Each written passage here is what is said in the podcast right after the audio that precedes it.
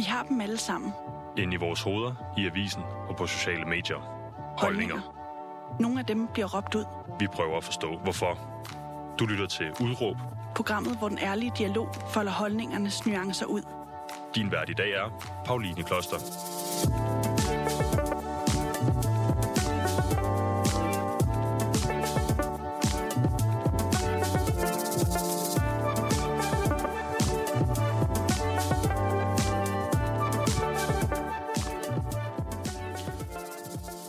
Mursal Kursravi, velkommen til dig.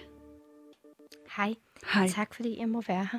Jeg er glad for, at du vil være her, og øh, ikke bare i et program, men to programmer. Vi optager nemlig to lige streg hinanden, og de bliver ud, udgivet med en dags mellemrum. Den første, første program, som vi laver lige nu og her live, Mm. det er et program om mental sundhed øh, i kølvandet på situationen i Afghanistan, som over de seneste uger er eksploderet. De vestlige styrker trak sig ud for alvor øh, alle Mm. sammen i går, og Taliban fejrede det med skud i luften. Du har haft nogle fuldstændig vanvittige uger, det tør jeg godt at sige, men inden vi lige vender tilbage til det, så øh, vil jeg gerne lige præsentere dig. Du har tidligere været øh, øh, kandidat for øh, Radikale Venstre. Du har læst statskundskab på Københavns Universitet, og så er du født i Afghanistan og kom til Danmark som otteårig. Ja. Øh, hvordan, hvordan har du oplevet de seneste uger, hvis du bare lige skulle sætte nogle ord på det?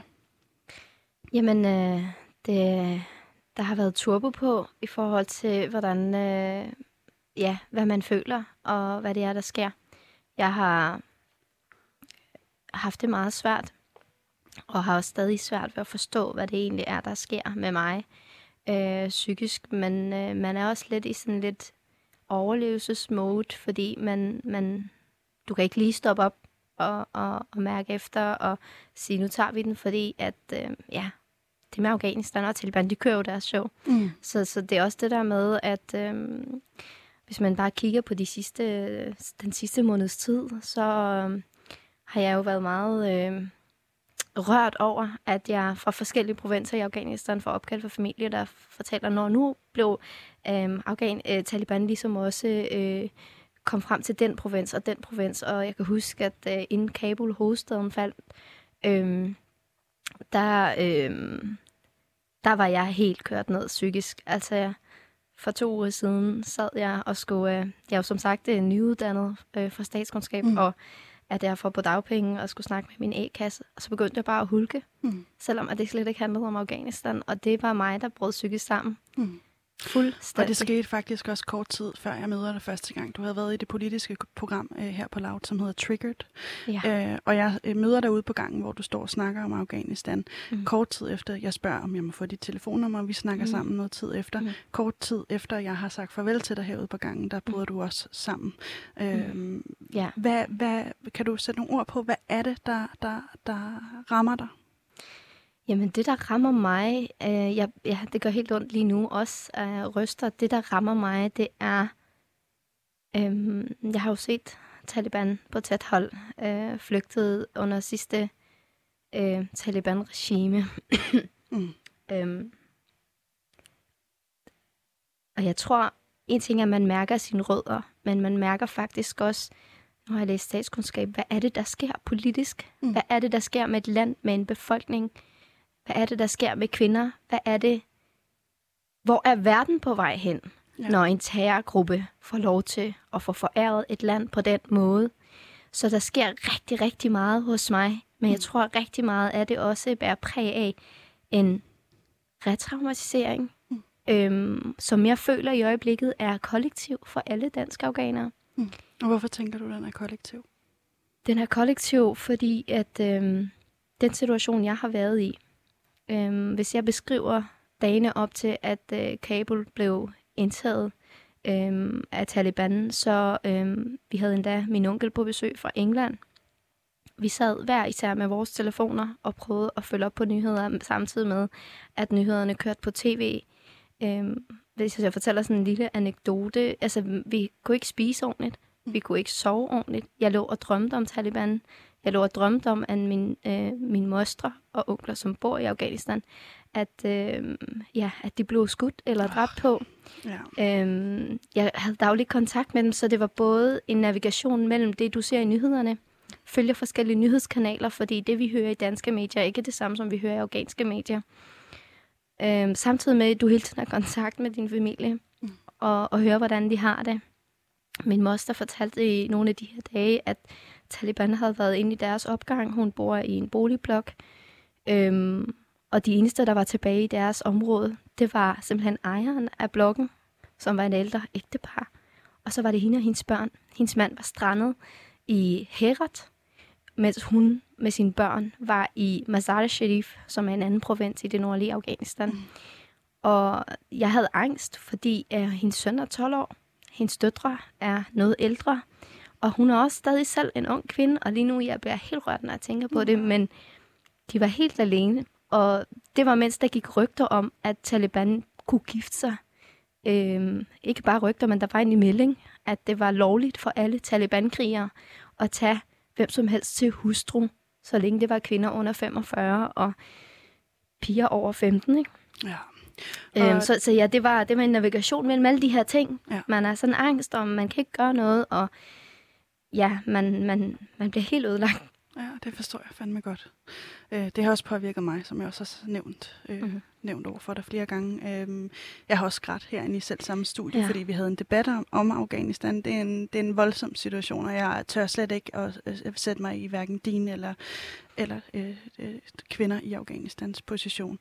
Øhm, den politiske del, det laver vi på, det er det næste program om. Øhm, mm. Der er lige et enkelt program, hvis du hører det her som podcast imellem, men så, så øh, kan man altså lige øh, høre dit bud på den politiske situation, fordi du har interesseret dig enormt meget for Afghanistan, også i kontrast til, til Danmark, og hvordan de to ting har influeret hinanden gennem tiden. Mm-hmm. Øhm, men, men det her program, det, der taler vi om mentalt helbred, fordi jeg har skrevet dit udråb som, og det tænker jeg lige er relevant at nævne, ikke? Øh, jeg har skrevet dit udråb som afghanske medborgere skal have krisehjælp. Mm-hmm. Og øh, du har lige nævnt nogle af årsagerne til, hvorfor med, mm. øh, det er, altså, det, at det, det der er dit udråb. Inden øh, vi lige går mere på den generelle klinge, og hvad, hvilken hjælp og hvordan hjælpen ligesom skal se ud, så tænker jeg, det er relevant, at vi lige spoler tiden tilbage. Jeg ved godt, det er et, mm. et øh, svært kapitel at snakke om, men da mm. du var i Afghanistan, og da du øh, bliver født i Afghanistan, husker du Afghanistan før Taliban? Øhm, jeg husker ikke ret meget af Afghanistan før Taliban, men øhm, mm, det gør mine forældre, og jeg har oplevet noget af det gennem øh, deres øh, billeder, og hvad de har kunne få ud af videoer og den slags. Øhm, man kan sige, at jeg var seks måneder gam- gammel, øh, da jeg har oplevet krigen på tæt hold på den måde. Min mor har fortalt mig, at jeg var seks måneder gammel, sov på min bedstemors skød øh, i vores hjem i Kabul, øh, hvor at øh, jeg så vågner og skal skiftes, og min bedstemor bevæger sig hen til et andet rum.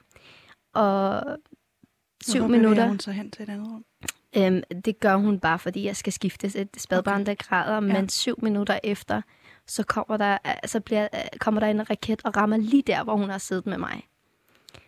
Øhm, og det man så gør, det er, at man prøver at få kvinder og børn i sikkerhed. Og ja, øhm, så det, det, det er bare for at fortælle, at øhm, der, det kan jeg ikke huske, men det har jeg fået fortalt. Og jeg har endda fået fortalt, at fordi jeg var ved at blive skiftet, så var min mor nødt til at pakke mig ind i et tæppe og så løbe ud.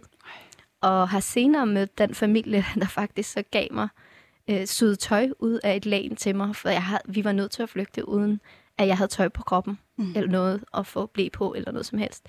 Altså det, øhm, det kan jeg ikke huske, men det har jeg fået fortalt. Men hvis man også tænker på Talib, øh, Afghanistan før Taliban, jeg synes, det er rigtig vigtigt at nævne i forhold til Afghanistan, at øhm, for civile og for afghaner, især borgere fra Kabul, så det her med frihed og frisind og demokrati, eller kvinder, der går uden øh, burka og Øhm, alle de her ting var sådan helt normalt for borgere, mm. øh, særligt i Kabul i 70'erne og 60'erne. Det her, det var altså et udvikling, et land, der var i udvikling, og som var faktisk et fremgangsland på rigtig mange områder. Så når, når du siger Afghanistan før Taliban, så tænker jeg meget ud fra det, jeg har set mm. og, og, og læst og fået fortalt. Det var der var meget... Øh, Taliban har også været i krig før, øh, eller Afghanistan har været i krig før Taliban, men når jeg tænker på 60'erne og 70'erne, så var det et land, som på ingen måde kan associeres med det, vi ser mm. i medierne om Afghanistan. Så og... det, mit point er bare, at det er vigtigt at nævne, at vestlige værdier, demokrati og frihed og frisind, det er ikke noget, som Vesten tager med ind til Afghanistan. Øh, det har været der før. Mm. Det var kommunistisk. Mm. Øh, hvordan, hvordan øh, når du har fortalt det her, så tænker jeg også, at du må have hørt nogle historier fra din mor, som har oplevet både 60'erne og 70'erne med den her øh, frigørelse. Hvad er det for nogle historier, du har fået overleveret? Øhm, jamen, øh, det har jeg netop, og de historier, jeg har fået overleveret, det er meget sjovt. Vi snakker meget om mode med min mor, og mange af de ting, der sådan bliver moderne nu, så kan min mor jo sige, det har hun så gjort hele vejen igennem, siden jeg har været teenager, at om, om det der stof, det var også på mode, da jeg var ung. Mm. Og så øhm, det vi gjorde, det var, at vi ligesom syede sådan nogle her nederdel ud af dem, og øhm, havde designer, øh, som designede deres tøj, øh, eller skrædder, ikke? Øhm, men det der med, at man ligesom så hvad der var, der skete i Vesten og andre steder, og havde samme stil. Altså typisk 70'er frisyrer, alle damer render rundt med i resten af verden. Det har man også haft i Afghanistan, ikke? Mm. Øh, så når vi taler om Afghanistan og hendes ungdom, så er det en helt anden Afghanistan. Øhm, og et helt andet liv. Og jeg synes, det er så synd, at når vi så taler om Afghanistan i Vesten i dag, så er det som om, at det har altid været sådan et tilbagestående land. Det har altid været et land, der har været bombarderet og sådan og sådan. Og så kommer Vesten og prøver at indføre frihed, og det går helt vildt ondt som afghaner at høre på nogen, der så kommer ind og siger, jamen... Øh, nå, men... tage patent på de her værdier, ikke? Tage patent på værdierne er en ting, men en anden ting, der også er i det, det er det her med, at vi prøvede at demokratisere dem og give dem frihed og frisind. De ville det ikke de vil leve med de her middelalderlige værdier, så lad dem det. Det gør meget, meget ondt at høre på, når det er, man ved, hvad det er for en pris, man har betalt for frihed. Mm. Det her, det er mennesker i Afghanistan. Hvis du ikke selv har en i din nære familie, det vil sige blandt dine forældre og søskende, der har tabt eller mistet livet på grund af de krige, eller for at kæmpe for frihed, så kender du helt bestemt en, der har gjort det i øh, blandt sådan, du ved, øh, når du kommer et højere mm. øh, niveau op i dit stamtræ, som så kunne være dine onkler eller tanter eller sådan et eller andet. Ikke? Så, så det synes jeg, jeg synes, man skal udtrykke sig meget ansvarligt, mm. når man taler om afghanere og det, de går igennem, og hvad de vil, og hvem de har været, og hvem de er, og hvad de ønsker. Lad os prøve at se, om vi i hvert fald den her time igennem ikke kan leve op til det øh, kriterie. Det, det håber jeg, det er målet. Ikke? Og ellers så, øh, så øh, har jeg dig siddende som en, en, en vagthund. Jeg tænker, du retter bare. Mm-hmm. Jeg har større tillid til, at du kan formidle den her historie, end jeg kan. Men jeg vil hjælpe. Og jeg vil jo også sige igen, at jeg har stadig ikke alle øh, ressourcer til at kunne udtale mig på de afghaners vegne i dag, Nej. som har boet de sidste 20 år i Afghanistan, som jeg ingen, ikke har gjort. Og der er ingen af os, der er eksperter og alt det Nej, der i mente præcis. og med forbehold. Yes. Men når det er sagt, så, øh, så har du op beskrevet en situation, hvor du kun er 6 måneder gammel, hvor øh, øh, I med nød og næppe undviger en af Talibans raketter. Taliban overtager magten, øh, da du er ganske lille. Hvad er det for et Taliban, du stifter bekendtskab med? Eller hvordan, hvordan øh, ja, hvad, hvad er det, I oplever i jeres familie? Du er jo otte år, da I flygter. Mm, det jeg husker fra øhm, Afghanistan, jeg husker ikke, øhm, da Taliban lige kom til magten, der har jeg simpelthen været for lille, men det jeg husker øhm, fra de år, øh, jeg sådan kan huske tilbage på, det var jo blandt andet, at vi boede i Kabul. Og, øhm, Hvordan husker du det, Kabul? Jeg husker faktisk ikke ret meget af det, der var udenfor, fordi at øhm, vi var meget lukket inde. Øhm, selvom vi var børn, så kom vi ikke ret meget ud. Så når jeg tænker på Afghanistan og Kabul, så tænker jeg på min bedsteforældres hjem. Mm. Jeg tænker på vores eget hjem. Hvordan så det ud? Øhm, vi boede i det, der hedder Makroyon, som er nogle boligblokke i Kabul. Og ja, vi boede vist på andet sal, tror jeg. Øh, med min bedstemor og min mor, og så min søskende og min far. Øhm, så når man kom ind, er det faktisk meget sjovt, fordi det minder meget om den lejlighed, vi har haft i Danmark i mange år.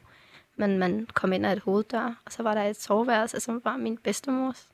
Og så havde vi stuen til venstre, og mm, hvad hedder det, et altan, og min forældres værelse og en kø, et køkken. Husker du det som et dejligt sted? Jeg husker min bedstemors favn som et dejligt sted og et trygt sted. Det var der, jeg altid faldt i søvn. Øhm, men min erindring omkring Afghanistan uden for det hjem, det, det har jeg ikke ret meget af. Og jeg husker det som et dejligt sted, når jeg har været hjemme på besøg hos min, for, min mors forældre. Og det er jo bare fordi, at vi fik slik, og du ved, Mm. min Var børn. var børn, og, og mine kusiner og fædre, de legede med os, og, og den slags. Det er det, jeg husker som det dejlige. Det er sådan familien og det nære, men, men øh, da vi boede i Afghanistan, var der jo som sagt stadig Taliban. Det betød jo, at hverken min mor eller os, vi kunne komme ret meget ud, særligt efter, at min far han flygtede. Din far flygter først. Min far han flygter faktisk øh, en nat, mens han er på arbejde. Fordi at han ved godt, hvis han kommer hjem, så er det det første sted, at de ligesom leder efter ham. Øhm, Hvorfor er de interesseret i at få fat i ham? Fordi at min far, han har været i militæret. Øhm, han har øhm, været officer for den, altså Najibullah-regering, som øh, oprørsgrupperne og Taliban var efter. Øhm, og han har jo stået og kæmpet øh, ja, Ansigt til imod ansigt. ansigt til ansigt og med de her mennesker, som du nu har overtaget magten, ikke? Så mm, ja, jeg synes det der også var, det er, at jeg husker, at vi fik, øh, mine forældre har altid gået op i, og det vil jeg sige, at er sådan en kernesag for alle afghanere i Afghanistan, uanset hvad, hvad folk, der ikke ved særlig meget om Afghanistan, tror. Det er, at man vil gerne have, at ens børn skal få sig en uddannelse og få sig en ny lys fremtid. Øhm, min mor har, øhm, hvad hedder det, altid, også min far, insisteret på, at vi skulle lære at læse og skrive, for eksempel. Min far, han begyndte at lave lektier med os, eller sådan, fra vi var fire år, der skulle lære alfabetet at kende, og jeg kan huske, at øhm, der boede en øhm, øh, i samme opgang som os, som øh, hvis søn var engelsklærer. Mm. Så selvom der var Taliban, så gik vi til privat undervisning i skjul. Både mig og min søster, selvom vi kun var 5-6 år gamle. Mm. Vi skulle lære det engelske alfabet, havde mine forældre bestemt, og gik så til engelskundervisning hos ham her, naboen der, der underviste kun sin egen søstre, og så også to. Åh, oh, det var sødt ham. Øhm, og så kan jeg huske, at vi så også gik til undervisningen hos to unge piger, som også var sådan derhjemme, hjemmegående, ikke? Folk, der selv havde en uddannelse, inden at Taliban kom, og som nu var tvunget til at være hjemme. Så underviste de også i Dari, som øh, øh, ja, sådan læser og skrive med arabiske bogstaver. Så vi, begynd, vi gik faktisk i skole i skjul, men det man også oplevede, det var, at øh, hvis Taliban fandt ud af, at der var undervisning, særligt for piger de her steder, ikke? så øh, så kunne de risikere, og for eksempel vores kvindelige lærere, de kunne blive stenet, og vores øh, mandlige underviser kunne også godt øh, risikere at blive straffet, og det var så Taliban, der bestemte, hvilken straf han så skulle have. Mm. Så det hele var, det var, det var sådan det liv, der, der var. Øhm. Var frygt, var frygt en, øh, og det skal lige sige, du, du har simpelthen lige haft corona, og hosten sidder der øh, endnu. Jeg har noget tør hoste, og jeg prøver at drikke noget varmt vand. noget så ophidsende. ja, ja, det er helt for kanon. at holde øh, gang i stemmen, ja. Ja, ja, og du tager der bare nogle pauser, ikke? Men øh, altså nu beskriver du det her, at frygten på en eller anden måde var meget øh, presserende eller dominerende i, i, i de her øh, år, inden du øh, flygter ud af Afghanistan. Øh, var der konkrete ting, der skete for folk, du kendte? Eller nu sagde du også tidligere, at alle har på en eller anden måde haft det inde på livet, at øh, altså have mistet en, eller, eller øh, øh, sker de her ting også for dig på det her mm. tidspunkt, mm. eller for din familie? Jamen, det sker både for mig og min familie, men det sker også for alle andre. Øhm, min mor har simpelthen noget med, hun kan simpelthen ikke holde ud og at gå med det her hijab og tørklæde og alle de her ting, og havde ikke gjort det før. Men når hun så bliver tvunget i det her burka, så kunne hun simpelthen ikke finde ud af at gå i det. Øhm, det hun så oplever, det er, at hun øh, en dag vælger at tage ud og handle sammen med vores øh, underbo. Det er også en kvinde. Og de vælger så at tage ud uden en mandlig ledsager. ledsager. Men øh, hende kvinde under bogen der, hun så har så sandaler på og har øhm, nejlak på fødderne, hvilket også var ulovligt jo. Øhm, øhm, altså, mange steder i Afghanistan, når du går ud og handler, så der, kan det godt være ret crowded. Så min mor, hun mister hende her på et tidspunkt. Og så, øhm, fordi at øh, så kommer der noget uro, og Taliban kommer, og de bliver pisse bange, ikke? Øh, så min mor spørger en ældre herre, øh, af respekt, så kalder man ældre for, hvis du møder en ældre herre eller en ældre kvinde i Afghanistan, så siger du kære mor eller kære far, selvom det ikke er din mor og far. Det er bare sådan en respekt, så titulerer man på den måde. Så hun mhm. siger, prøv at høre, kære far, kan du ikke lege, at du er min mahram, øh, det vil sige min mandlige ledsager. Jeg har ikke nogen lige nu. Og hun kan jo se, at Taliban kommer og leder efter folk, som, som på en eller anden måde gør noget forkert. Og det, de gør, det er, at de så tager hende her kvinde, hvor min mor holder fast og siger, det er min søster. Og det er jo ikke sin søster, hun holder fast. Det er min søster, og det er vores far. Vi er sammen med ham. Men øh, selvom at de bruger den undskyldning, så tager de jo så hende her kvinde, fordi hun har nejlagt på fødderne. Og ham her, den stakkels mand, der så skulle agere som deres far, han får så pisk, fordi at han ikke har lært sin datter ikke at gøre det her. Men øh, på en eller anden måde, så øh, i den her crowded version, så tager de hende her kvinde med. Og det vi så hører efterfølgende, det er, at de så også har opdaget, øh, ja, at hun faktisk ikke havde en mandlig ledsager og sådan nogle ting. Øh, og på en eller anden måde, så kommer der en beskyldning om utroskab på hende, selvom hun faktisk ikke har været utro på nogen måder, eller øh, hun var ikke gift. Mm. øhm, men det, der ender, det, den historie, jeg så har fortalt, det er, at hun, de endte med at tage hende til øh, stadion. Der, der, er sådan, der var sådan Rosi Stadion, som de kaldte øh, stadion i Kabul, som før blev brugt til at øh, dyrke sport i, men som så under Taliban var blevet den her henrettelsescentrum, øh, hvor at de både kunne hænge folk, og også i øvrigt sten kvinder, når de følte, at øh, de ikke levede, altså at de enten blev taget for utroskab, eller hvad fanden de nu fandt og, mm. på at, at beskytte de her kvinder. Men hende her kvinde blev så taget ud til det her stadion, stadion hvor at hun så bliver pisket, og samtidig så står der en hel masse mænd rundt omkring, som får en sten hver, og de må så, alle må stene hende, fordi den straf skal hun have for utroskab. Øhm, at det, det, var, det var sådan en, altså det kunne have været min mor. Mm. Det var jo helt tilfældigt, det endte med at være hende. Øh, og det, og det, altså, det er for eksempel en af de her ting, ikke? Øh, mm. Det vælter med historier som det, ikke? Ja. Altså, det, det gør det både i dit nære og i dit øh, lidt længere ude ja, ja. Øh, historie. Og øh, I beslutter på et tidspunkt at flygte. Øh, hvad leder op til, at I flygter? Jamen, øh, Din far er taget afsted, fordi han på en eller anden måde har været i, i far. Ja, min far han flygter, men øh, i starten der ved vi faktisk ikke rigtigt, hvor han er. Så øh, det er den situation, vil jeg også lige nævne, rigtig mange afghanere står i i dag, når jeg ser, øh, der er nogle lokale YouTuber, der snakker med folk ude på gaden. Øh, det er den her historie med min far, at han forsvinder, og vi ved ikke, hvad der er sket. Så det, du går ud fra, det er, at øh, du kan prøve at opsøge nogle af dem, han sidst har været i kontakt med, og se, men det er ret svært, så man går enten ud fra, at han er blevet taget i Taliban og er blevet dræbt, eller man går ud fra, at han gemmer sig et eller andet sted og ikke kan komme i kontakt. Og man skal også huske, at teknologi var jo ikke så fremme for 20 år siden. Så øh, det der med at have en mobiltelefon på sig og skrive på WhatsApp og den slags, det var jo ikke lige en mulighed. Øhm, så hvis med mindre du fik adgang til en fastnettelefon, og man skal jo også huske, at sådan noget som altså, telefoner, radio og tv og sådan noget, det var jo forbudt mm. under Taliban, så hvis man, man kunne faktisk blive straffet for, at du havde en gammel øh, øh, radio eller tv i huset, eller at du havde kassettebånd, for den sags skyld. Mine forældre for eksempel, de havde gravet deres øh, bryllupsfilm under øh, jorden ude i deres have, fordi at øh, hvis de havde fundet den, så altså, det var bare ulovligt. Øhm, men, men, øh, men det, der sker, det er, at han så forsvinder i noget tid, og vi har ikke noget kontakt, og vi ved ikke, hvad vi skal regne med. Øhm, og så øhm, finder vi så efter to år eller sådan noget ud af, at han så er kommet til altså et i Danmark på en eller anden måde. Efter to år, øhm, hvor du ikke... Øh...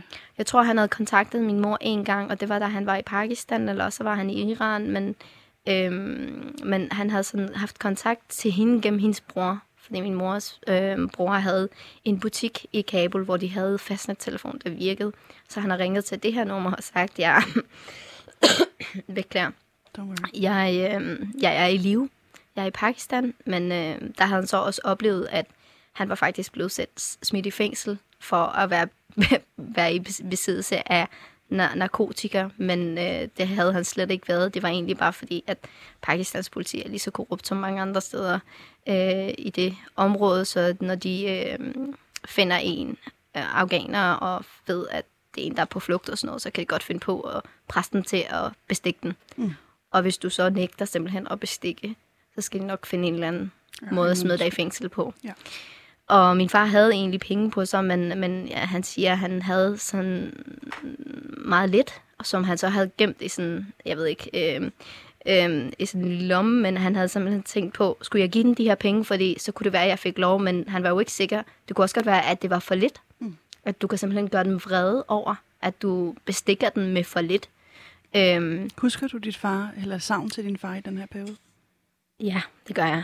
Jeg, jeg husker, at øhm, jeg er meget vred på min far, fordi jeg føler, at han har forladt os.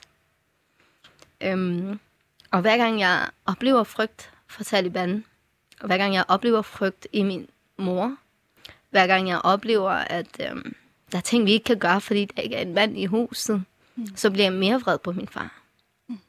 Jeg ser, jeg forstår ikke situationen. Jeg ved ikke, han er flygtet, og min mor snakker ikke meget med os, men den følelse, jeg husker, som jeg faktisk øh, har svært at arbejde med rigtig lang tid efter, det er, at jeg føler, at han har svigtet os, og han har forladt os, og han ikke vil mig.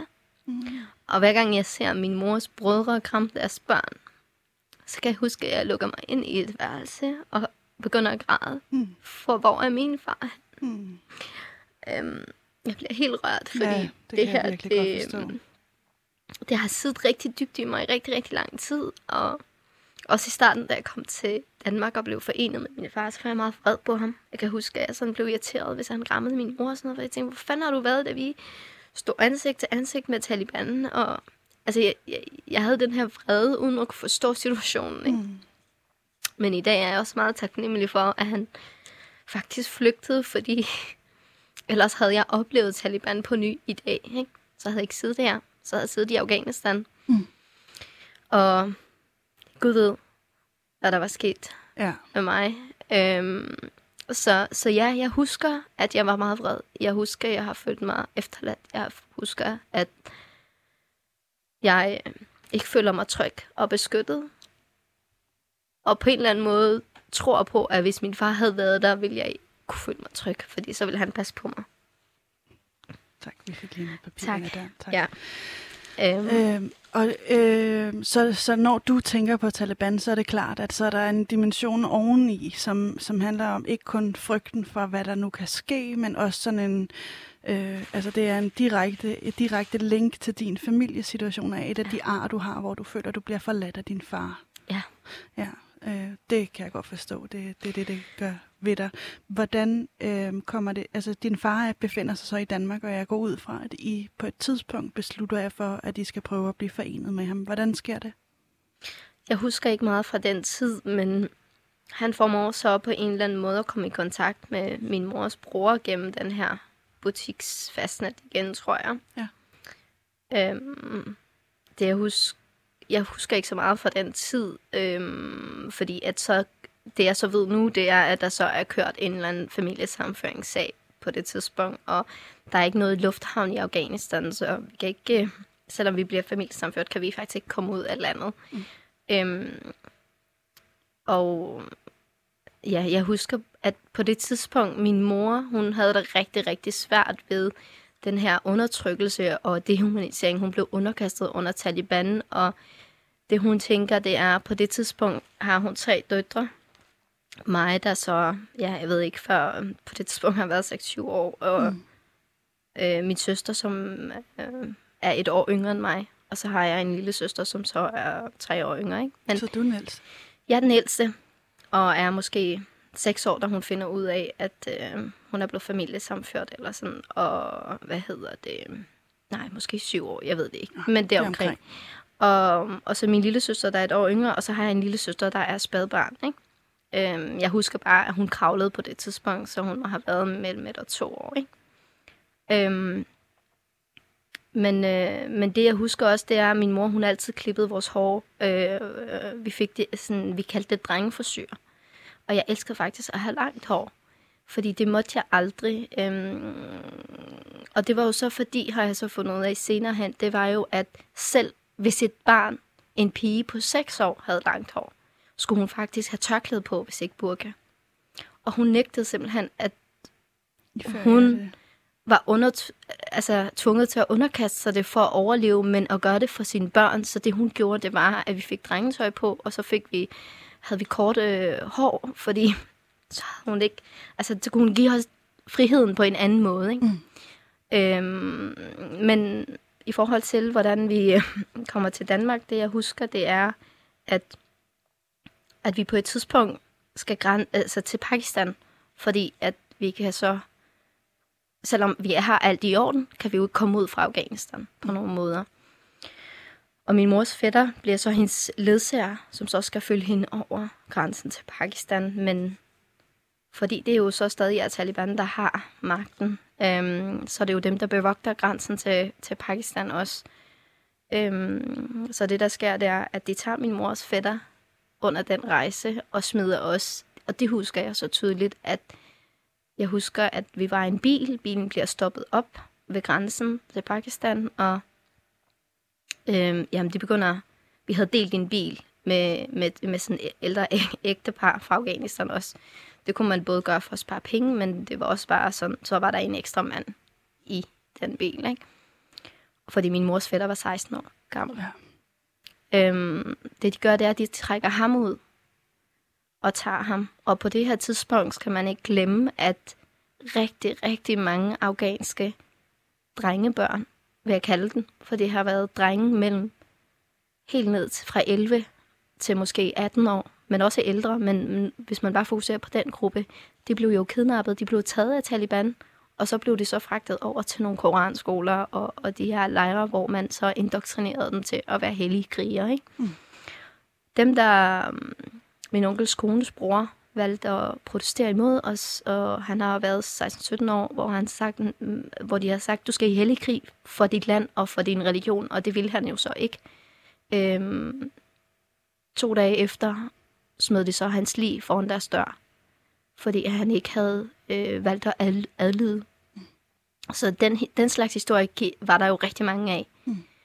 Øhm, så min mors første frygt, det er, at når de tager hendes fætter ud, at åh oh, nej, hvad fanden skal jeg forsvare altså, til hendes, hans forældre? Hun tænker ikke engang på, hvordan skal jeg overleve, eller mine børn, og sådan noget. Hun tænker, nu har de taget ham, han skulle hjælpe mig, og hvis han mister livet, eller de tager ham med sig, så øhm, har jeg et ansvar. Mm. Shit. Så de tager ham. Jeg ved ikke, hvad der sker med ham lige der. Og beklager. Nej, don't worry. Øhm, ja, det næste, der så sker, som jeg husker, det er, at vi bliver taget ud fra den her bil. De ser, at grænsen er lukket, og så bliver vi kastet ind i sådan en kæmpe sal. Og jeg, fordi at vi i Afghanistan har været meget indlukket i Kabul, og jeg kun har set min forældres familie, og øhm, ja, at det er kun folk, der ligner os selv, jeg har set, hvis jeg kan sige det på den måde. Så har jeg jo ikke set øhm, folk med sådan nomadestil, eller jeg husker tydeligt en kvinde, øh, som i Afghanistan ofte ville blive kaldt for en øh, nomade, øhm, som bare havde de her sådan, altså over 100 hårspænder, sådan, øh, ja, sådan fuldstændig stablet op af mm. hinanden på hendes hår, og hun har tatovering i ansigtet, og øhm, hendes tøj ser meget anderledes ud, og hun snakker et sprog, altså, jeg, forstår, jeg forstod ikke Pashto på det tidspunkt slet ikke, og snakker det sprog og sådan noget, og alle kvinder og børn bliver jo smidt ind i det her sådan lær. Mm.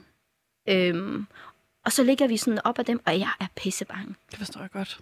Altså, der kan jeg godt huske, at min søster, som var spædbarn, hun var over i min mors kød, og mig og min anden søster, vi står på hver sin side og, og sådan klemmer os ind til min mor, holder fast og siger, mor, hvad gør de? Mm. Hvad gør de, mor? Mm. Og min mor er rigtig bange, fordi de har taget hendes fætter. Mm. Hun er her, hun kan ikke kontakte nogen, og hun ved heller ikke, hvad sker med hende. Hun er 26 år på det Hvordan her tidspunkt. Hvordan kommer I ud? Jeg ved faktisk ikke, hvordan vi kommer ud. Øhm, det jeg husker, det er, at øhm, vi kan ikke sove, vi er bange, vi græder, vi skriger. Og det næste, jeg husker, det er, at, øhm, Øhm, fordi vores kuffert og sådan noget var også blevet taget, så vi havde hverken mad eller tøj eller noget som helst i det her sted. Det næste, jeg husker, det er, at vi lige pludselig... Øhm, altså, jeg har mange huller. Ja, klart. Øh, men det næste, jeg Sådan husker, det er, at, øhm, ja, at min mor hun simpelthen tager mod til sig og siger, at hun vil gerne snakke med nogle af de her, der, altså de her talibaner, som er ved grænsen. Mm. Fordi hun ved godt, at hun dør uanset hvad, hvis hun bliver her. Så nu må hun gøre et forsøg på at overleve, tror jeg. Men jeg forstår simpelthen ikke den måde, hun har haft som 26 år med tre børn. At hun opsøger den. Ja, det er vildt. Men jeg bliver nødt til lige at spole processen ja. Ja. lidt op, fordi vi har meget, vi skal igennem. Altså, din mm. historie slutter jo langt fra her. Ja. Øhm, I kommer til Danmark, og du bliver indlogeret på en dansk øh, øh, folkeskole, og du kommer i kontakt med din far igen. Du ser mm. din far. Mm. Øh, det må være helt vildt. Altså, Ja, altså, øhm, jeg forstod faktisk ikke, at øh, på det tidspunkt, vi var på vej til sikkerhed, mm. eller tryghed, eller noget som helst. Jeg havde ikke forstået alt det, der foregik. Øhm, men, øhm, men ja, vi lander i Kastrup Lufthavn, og øhm, hvad hedder det? Og det, jeg husker, det er, at øhm, der var en ældre herre, også med afghansk baggrund. Hans familie skulle åbenbart til os lande den dag. Mm. Øh, men øh, der kommer en ældre mand med sådan en blomster i hånden og løber over og, og, og siger velkommen til os, og vi tænker, hvad fuck er han? Ja. Ja. Sådan, ikke? Øh, mega sød ældre herre fandt så senere ud af, at han kendte min far, og de boede i samme by, i Høng. Hvor at, øh, så min far henter os i Kastrup Lufthavn, og vi tager toget til Høng. Øh, hvor at det så bliver vores første hjem i Danmark. Øhm, og jeg, det det her, jeg også husker meget tydeligt, at da vi sad i det her tog, og mine forældre er pisse lykkelige for at være forenet igen, og min mor sikkert jo godt forstår, at hun er i sikkerhed nu. Det gør vi ikke, hvor jeg bare pisse vred på min far og tænker, fuck ham der, han er ikke min far. Mm. Han skal bare skride langt væk, og uh, undskyld, jeg banner på radio, men jeg er så vred på ham og tænker, at han skal ikke røre min mor. Hvor har du været? Mm. Jeg forstår det ikke. nej, Så mit, mit barne sådan, sind. øh, sind, det, det tænker helt anderledes. Ja, selvfølgelig. Så jeg har meget afstand til min far Ja. den første stykke tid. Ja. Øhm, Ja, det kan jeg godt forstå. Men øh, den her periode, hvor I kommer til Danmark, det er omkring år 2000.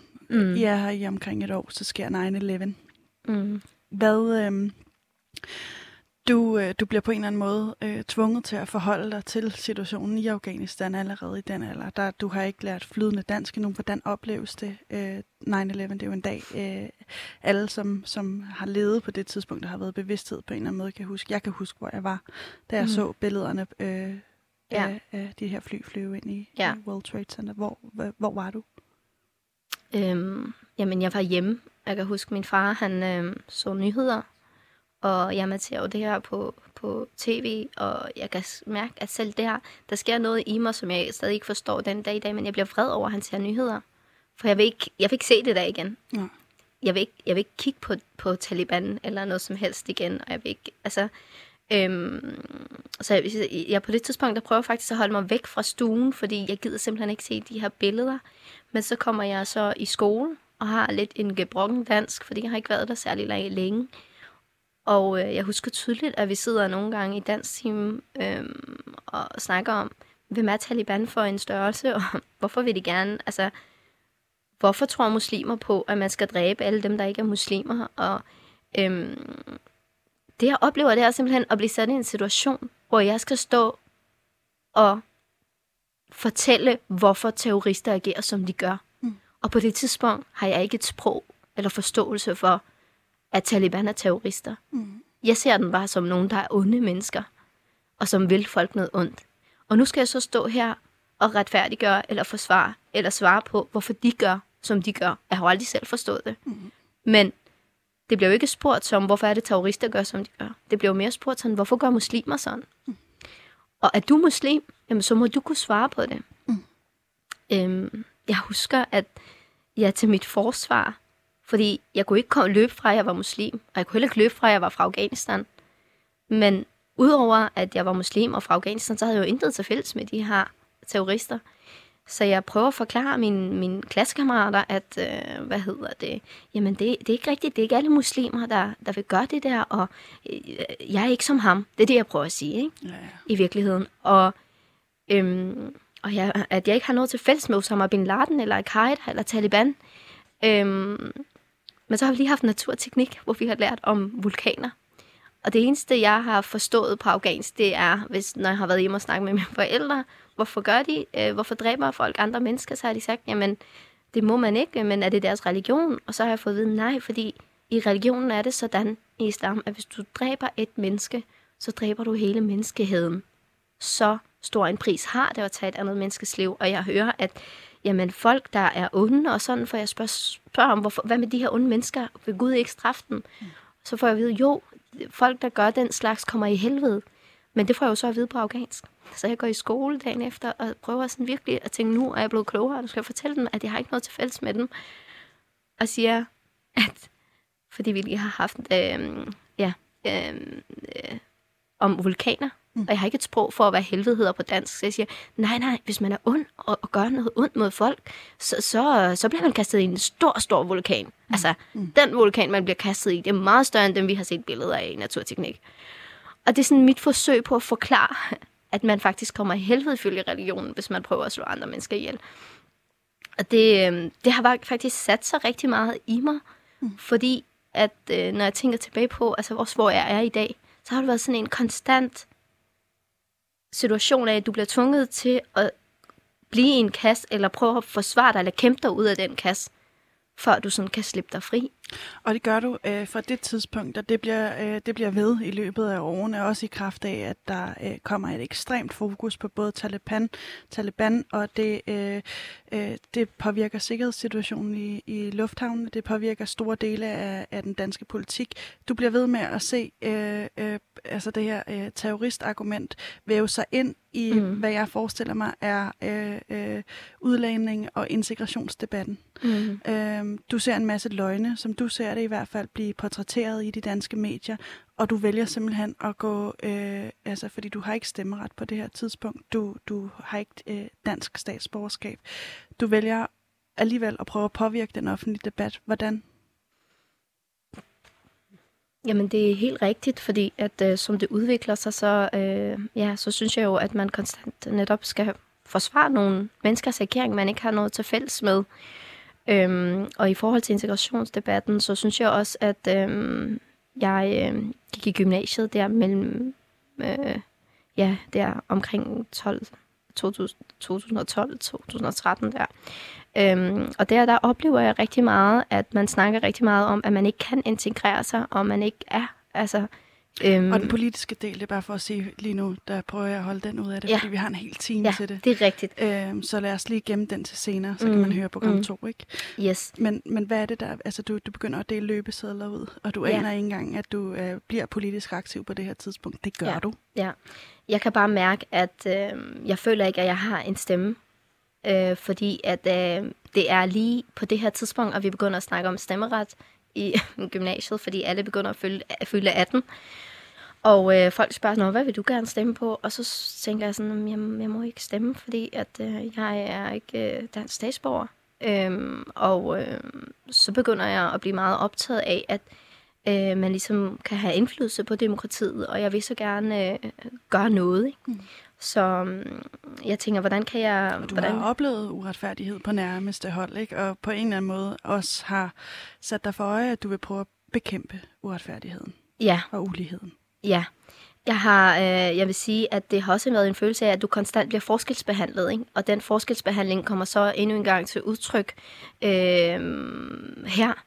Og jeg har hele livet prøvet at sådan forsøge at kæmpe imod den, eksempelvis når jeg har været i folkeskolen, og alle piger med anden etnisk baggrund, de lige bliver frasorteret i min klasse, hvor vi får at vide, at øh, alle andre, de skal sidde og læse i samfundsfagsbogen, men vi skal lige lære om social kontrol, og hvis jeg siger, prøv her, øh, det der er ikke problemet, jeg har i mit hjem, så får jeg at vide, nu skal du ikke være så flabet, vel? Sæt dig ned og lyt efter. Øhm, og, og de der ting gør jo, at jeg konstant føler, at jeg bliver puttet i nogle kasser, jeg ikke hører ind til, og bliver for, forskelsbehandlet alene på baggrund af min hudfarve og religion. Øhm, så jeg tænker, jeg kan jo så endnu en gang ikke stemme, fordi at jeg ikke har statsborgerskab, og fordi at jeg er født i et andet land og sådan nogle ting. Hvad kan jeg så gøre? Så kan jeg bare huske, at jeg sådan tænkte, jeg var så desperat efter at gøre et eller andet. Mm. At jeg så sådan helt tilfældig opslag om, at jeg tror, det har været på Facebook, at øhm, vil, du gerne, vil du gerne påvirke, hvilken retning dansk politik udvikler sig, eller sådan et eller andet, ikke? Øhm, jamen så, øh, skriv dig op her. Og så forstår jeg det lidt som om, at okay, jeg kan faktisk øh, finde nogle løbesedler, og så kan jeg dele dem ud, og så det, kan det være, at jeg kan overbevise nogen om at stemme på det, jeg vil have stemt på, fordi jeg ikke selv kan stemme. Mm. Um, og det jeg så finder ud af senere, det er jo så, at jeg åbenbart har meldt mig ind i et parti, fordi at øh, jeg bor i Køge på det her tidspunkt, og øh, får en adresse på mail om, hvor jeg kan hente de her flyers, jeg gerne vil dele ud, og cykler så øh, over til den her adresse i byen, og øh, møder den her rare herre, øh, som, øh, som åbner døren og siger, hvad skulle komme ind for? Og jeg tænker sådan, nå, jeg skulle ikke bare hente de der løbesider. øh, men, men siger ikke så meget, og jeg generer og sådan noget, du ved.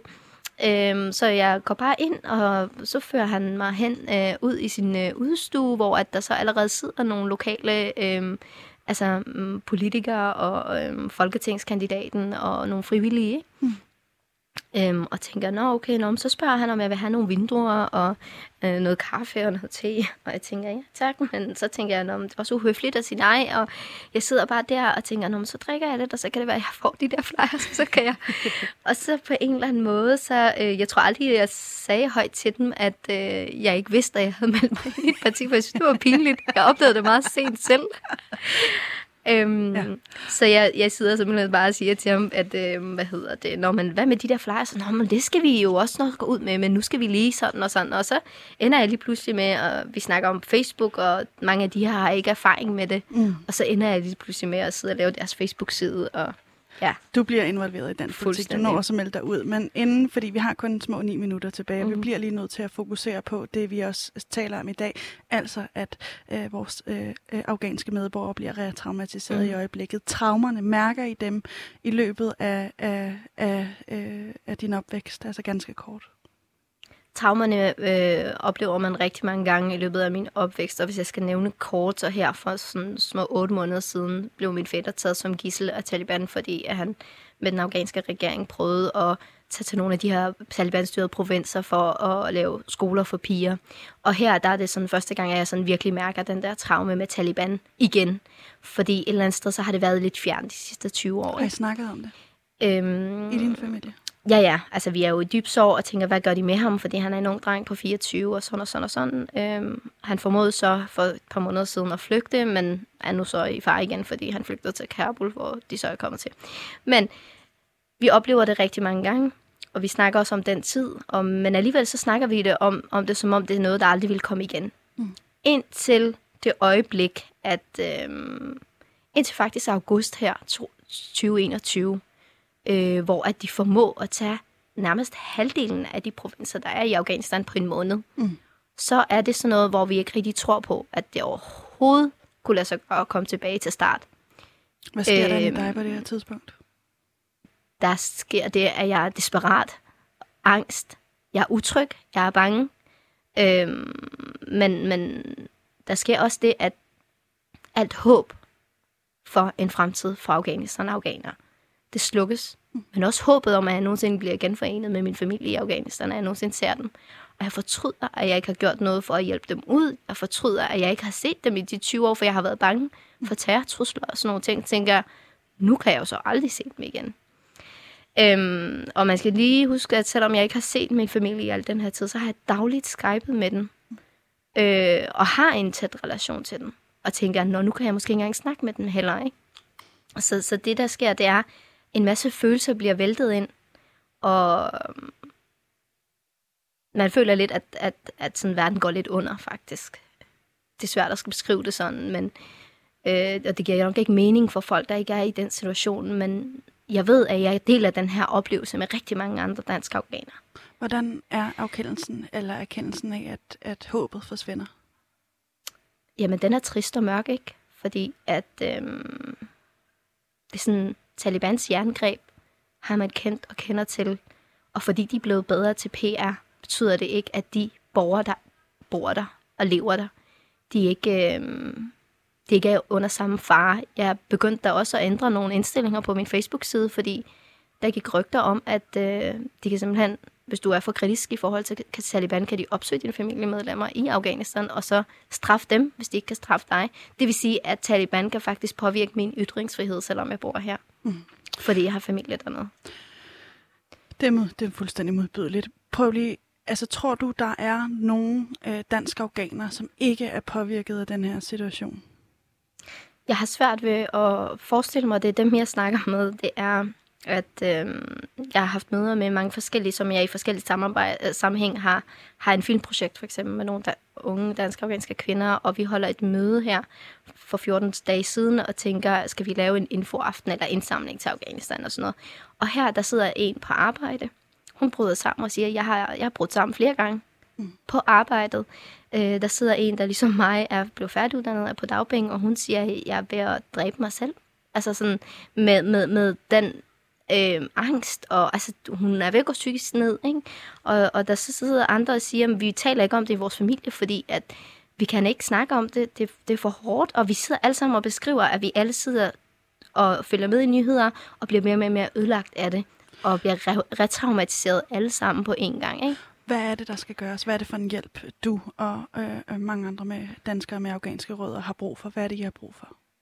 Det, man har brug for, det er øh, psykologhjælp og øh, traumaterapi. Det er øh, et kollektivt behov for alle danske afghanere i øjeblikket. Øhm, os unge, synes jeg alligevel ikke, at nu har jeg fortalt lidt om, hvad jeg har oplevet. Ikke? Altså, det er alligevel ikke, det er begrænset i forhold til, hvad vores forældre har oplevet. Mm. Og hvor meget de har været bevidste omkring det, der har foregået. Så øhm, det, der ikke, det, der er hårdt, det er at skulle opleve det selv, men også at se dine forældre mm. opleve den her situation, og som faktisk ikke har mulighed for at komme til noget... Øh, ja, jeg ved godt, der er muligheder, men det tager bare lang tid. Der er behov for akut hjælp lige nu. Hvad skal man gøre? Hvad, hvad, hvad, kan, hvad, kan, hvad kan der ske, for at det her lykkes, at øh, der skal danske være, afghanere får hjælp? Der skal være et øh, nationalt tilbud til danske afghanere, øh, og også andre berørte. Jeg ved også, at der sidder familier til veteraner og andre, som har behov for det, men akut hjælp øh, i forhold til, at det kan være psykologbehandling og traumaterapi. Øh, der er forskel på, hvordan øh, hvilken form for øh, hjælp, altså om det er en psykologsamtale eller traumaterapi, man har behov for fra, fra familie til familie, men men øh, det vil ikke være løgn at sige, at det er en kollektiv retraumatisering, de fleste oplever, og mange af os, inklusive mig selv. Øh, jeg har jo aldrig nogensinde fået bearbejdet de traumer, jeg har haft, efter jeg kom til Danmark. Øh, man har bare ligesom tænkt, at hun fungerer fint, og så, øh, men det kommer jo så at slå dobbelt så hårdt ned nu, så man ikke kan få en hverdag til at fungere. Og jeg kan slet ikke forestille mig, hvordan dem, der har børn, dem, der har, øh, har tre børn, der, der skal putte samtidig med alt det her, og, og job og alt muligt andet, øh, de får det til at fungere. Jeg har selv meldt mig syg de sidste 14 dage. Hvad, øh, hvordan, øh, altså nu ser du, det er forskelligt, hvor mange, øh, hvordan hjælpen ligesom bliver formidlet bedst muligt. Øh, jeg ved, der også er et andet problem, og det er, at mange danske organer har svært ved at tage imod hjælpen. Hvad kan man gøre ved den del af det? Ja, vi er jo faktisk nogle øh, kræfter, der forsøger at sætte noget op, sådan så man kan komme til øhm, terapi som danske afghanere i øjeblikket. Øhm, det, der også er svært, det er at overbevise øh, danske afghanere, især den ældre generation, om, at de skal tage imod den her hjælp. Mm. En ting er, at det er meget tydeligt, at de har behov for det. En anden ting er, om de tror på, at det kan hjælpe dem. Og hvis man sidder som civilperson og hører det her, og gerne vil give en hånd med, kan man støtte? Kan man, øh, hvad, hvad, hvad kan man øh, ligesom gøre her til sidst på halvandet minut?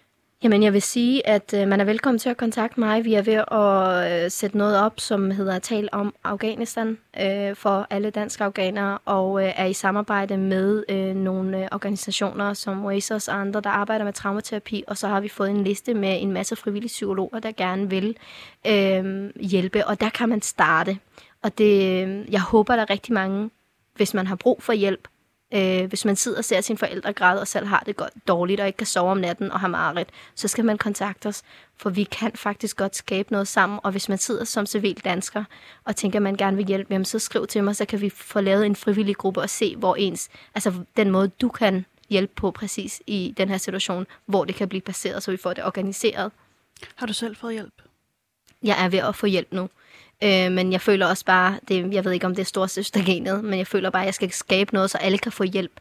Så jeg har faktisk ikke øh, taget det første samtale selv heller nu, men jeg føler, at jeg skal gå forrest, hvis det er, jeg vil overbevise andre om, at det her, det hjælper. Mursal Kosawi, tusind tak, fordi du vil komme og dele den her personlige historie. Øh, næste time, der øh, sætter vi fokus på den politiske, og fra dit perspektiv også. Jeg vil sige tak for din tid indtil videre. Mm. Øh, jeg hedder Pauline Kloster, og min producer er Mathias Røn Poulsen. Produktionsselskabet er Rakkerpak Productions. Tusind tak, fordi du har lyttet med derude, og som sagt er der en time mere om Afghanistan.